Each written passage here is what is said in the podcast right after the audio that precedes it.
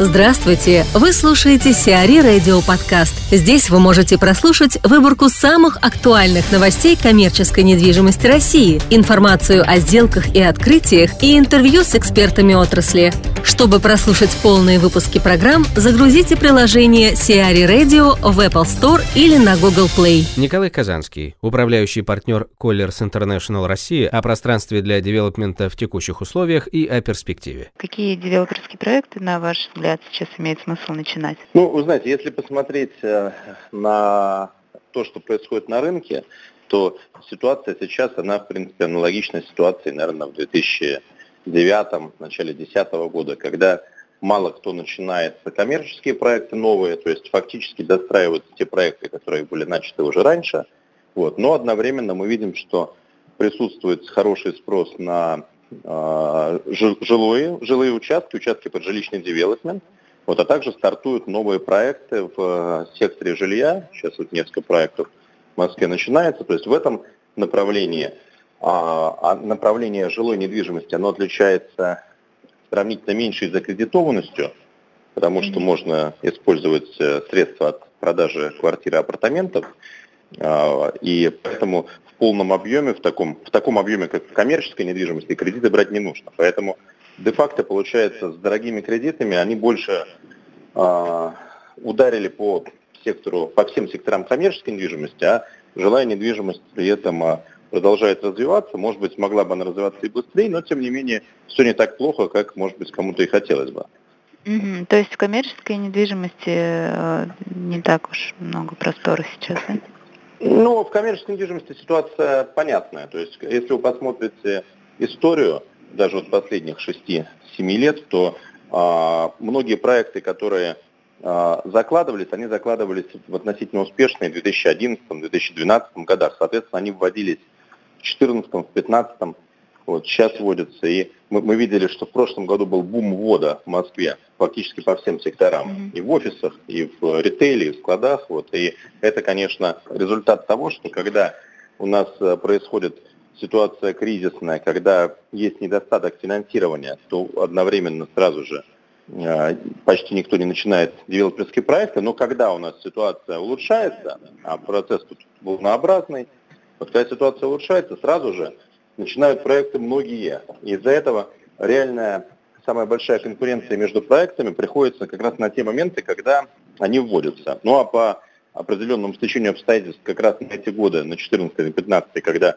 ввелось большое количество проектов в Москве, да и в других городах России, у нас одновременно случилась текущая вот экономическая турбулентность, сильно изменились курсы валют, поэтому это, конечно, дополнительно усугубило всю ситуацию. Но при этом я думаю, что а, реально все-таки спрос есть, то есть мы видим, что, а, понятно, там в ритейле сильно сократилось развитие торговых сетей, но как только финансирование опять будет более доступно, как а, более уверенно себя почувствуют ритейлеры, они автоматически продолжат свое развитие, и поэтому де-факто ритейл не умер, у нас страна по-прежнему недонасыщена торговыми центрами, просто сейчас развиваться тяжелее, а для девелоперов это еще тяжелее, потому что деньги в рублях дорогие, а в долларах а, получилось, что многие испытали риски, связанные с изменением курса валюты.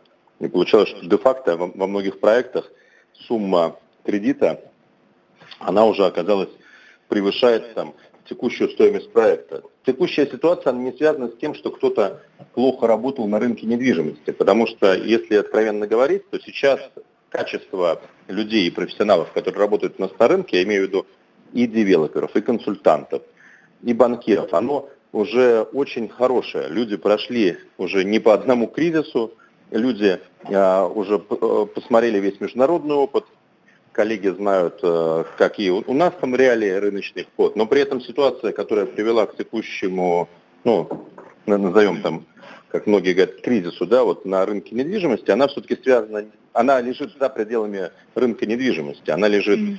Уже в других плоскостях, и поэтому мы здесь только можем, скажем, оптимизировать процесс, делать э, совместно то, что позволит нам как-то ну, адаптироваться к ситуации, но реально выход э, из ситуации в какую-то такую реально большую положительную плоскость возможен только когда, конечно, будет а, большая экономическая стабильность в плане там, наверное, рубля, цен на нефть, возможности привлечения долгового финансирования. Ну вот, несмотря на то, что все лежит за пределами там э, бизнеса, сейчас есть такое мнение, там, ну если раньше говорили год-два, там, то сейчас говорят 5-10 лет. Вот вы к какому диапазону больше склоняетесь? Ну, я думаю, сразу, чтобы вас не расстраивать, всю жизнь э, э, вашу и на, нашу нам будет не так легко, как мы, может быть, мечтали в детстве, но при этом э, это не значит, что все умрут. Вы вспомните прошлый кризис, все говорили, все ждали вторую волну кризиса. Ее ждали в девятом, десятом, в одиннадцатом, двенадцатом, потом уже где-то в двенадцатом перестали ждать.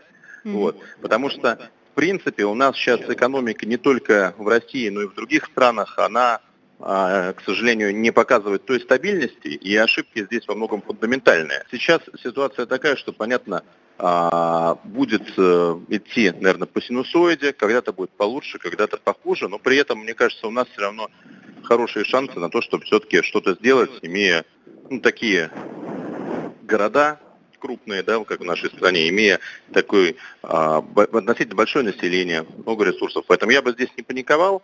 Вот. Но если кто-то говорит через год, через два, кто-то говорит через там, пять, кто-то через десять, ну, у каждого свое. Я в этом плане оптимист.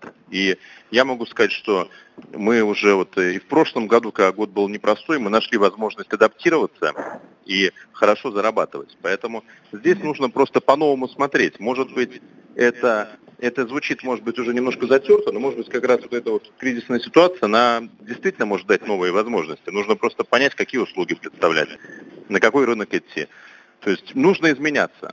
Знаете, есть известная поговорка, либо ты идешь в ногу со временем, либо со временем уходишь с пути. Вот сейчас именно то время, когда нужно идти в ногу со временем, меняться. Может быть, иногда подстраиваться, иногда даже его опережать и уже играть на опережение. Hines договаривается о метрополисе.